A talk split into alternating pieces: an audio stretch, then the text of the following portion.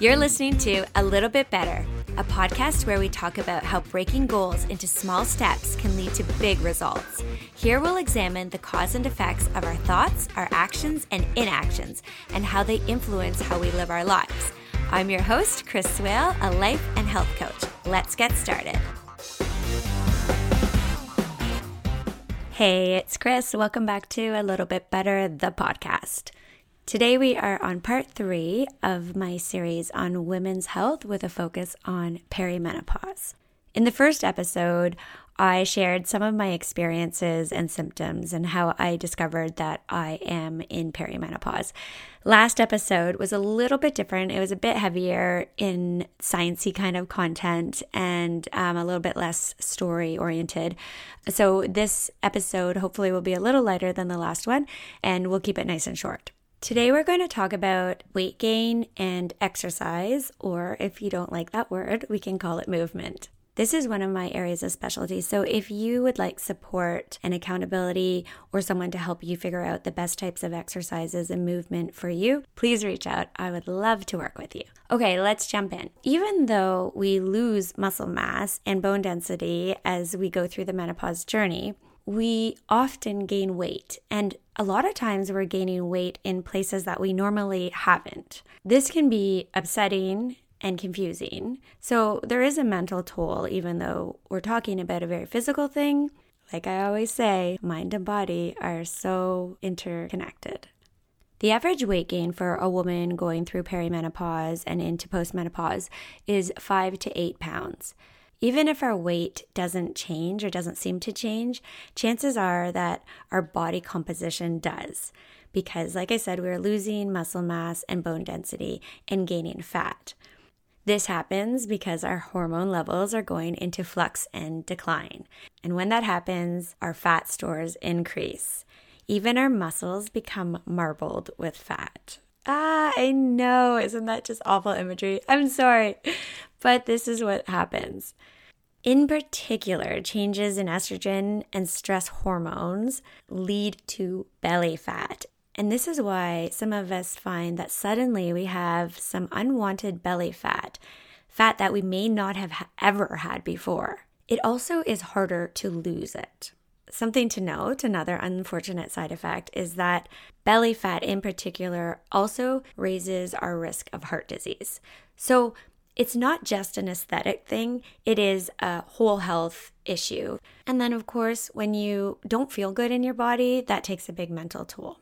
I just want to add right now that you are beautiful and you are perfect the way that you are, and that loving your body is the best thing you can do, loving it in all of its forms. Another thing you may notice is that diet and exercise often no longer work the way they did for you in the past. You might not have changed anything. You may have been working out regularly and often, and your diet may be great or fairly balanced, which is often and usually should be good enough, right? But all of a sudden, without any changes, you may experience extra fat stores and weight gain. The good news is there are things you can do. And remember, there's no need to strive for a Barbie body, just a body that works for you. You want your body to be strong and healthy and mobile and have decent flexibility and core strength. And so, those are the kinds of things that you can focus on when you're incorporating types of workouts and exercises into your routine. So, first of all, it probably goes without saying, but I'll mention it anyways.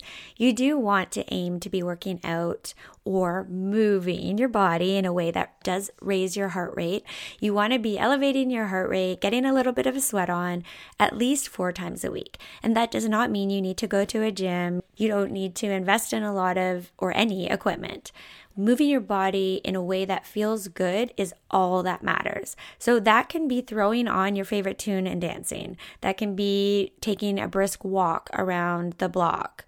It could be going up and down stairs a couple times. And even this movement that you're doing doesn't have to be record lengths of time. Little quick hits of movement, 10 to 15 minutes even, that's great. Just keep your body moving regularly. Moving your body regularly will also help you feel better in general.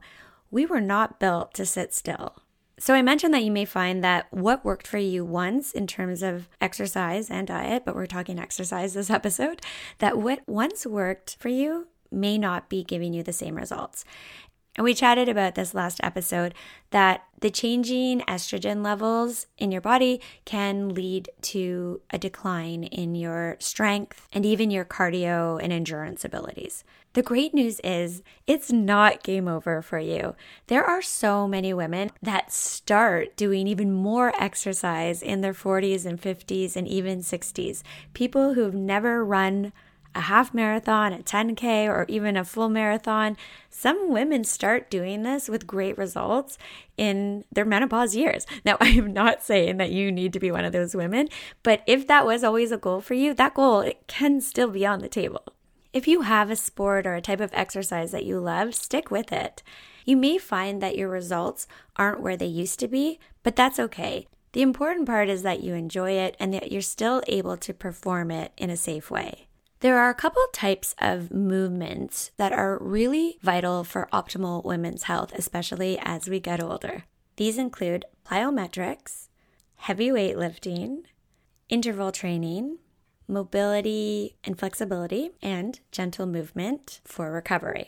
All of these movements will help build and maintain strong bones and muscles. They also help with restoring and improving energy levels and regulating stress levels and your mood. Okay, let's look at each of these. Plyometrics.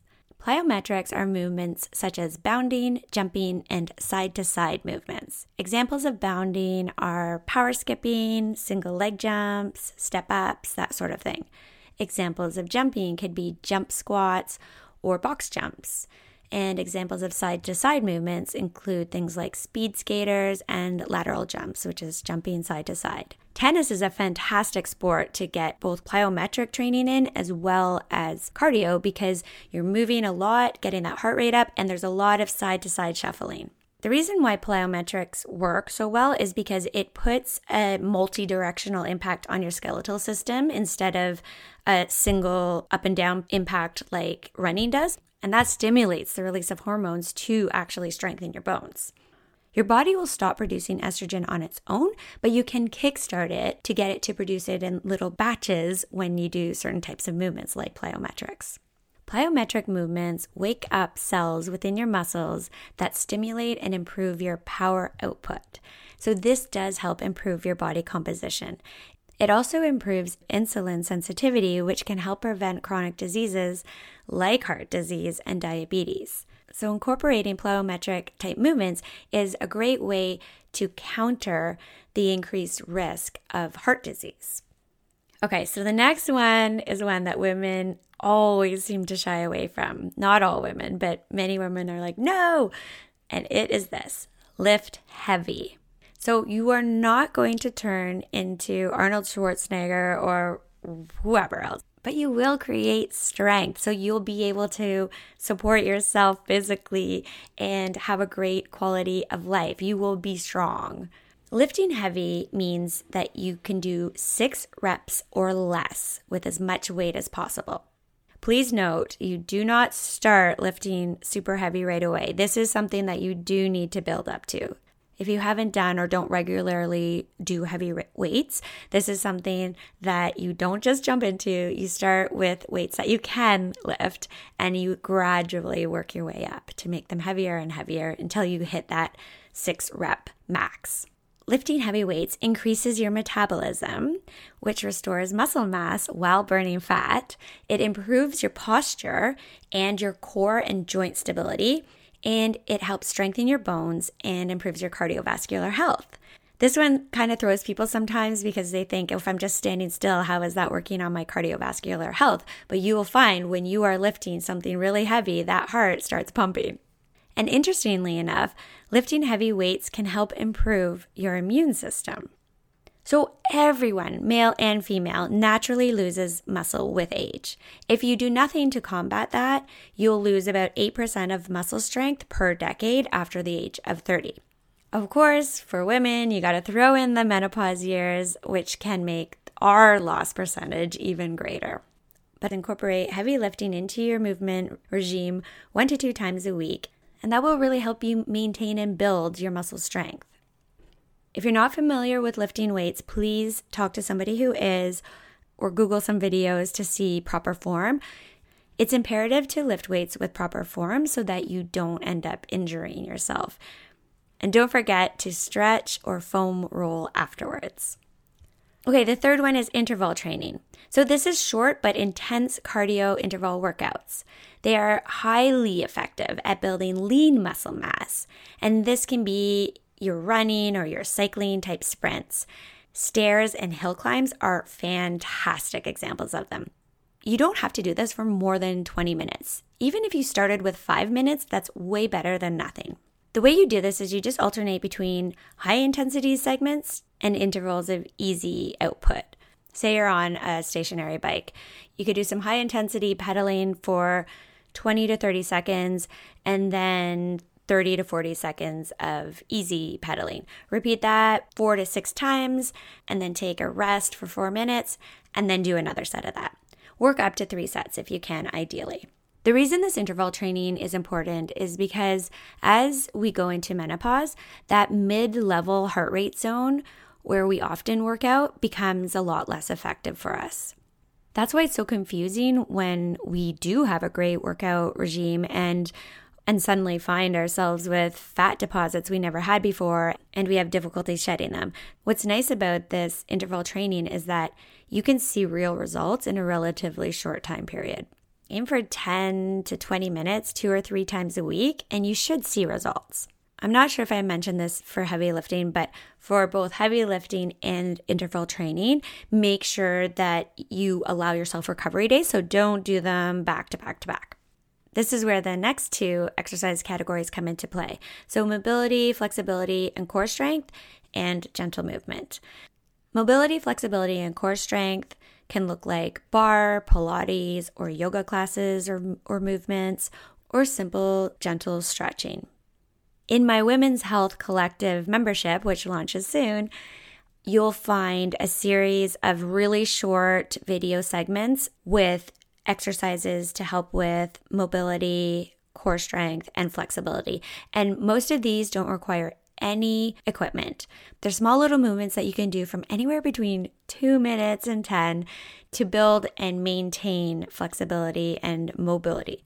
Working on mobility, flexibility, and core strength will help you eliminate those achy, stiff joints and muscles. And finally, gentle movement can be anything of your choice. So that could look like a walk, a hike, could be swimming, and it doesn't have to be intense.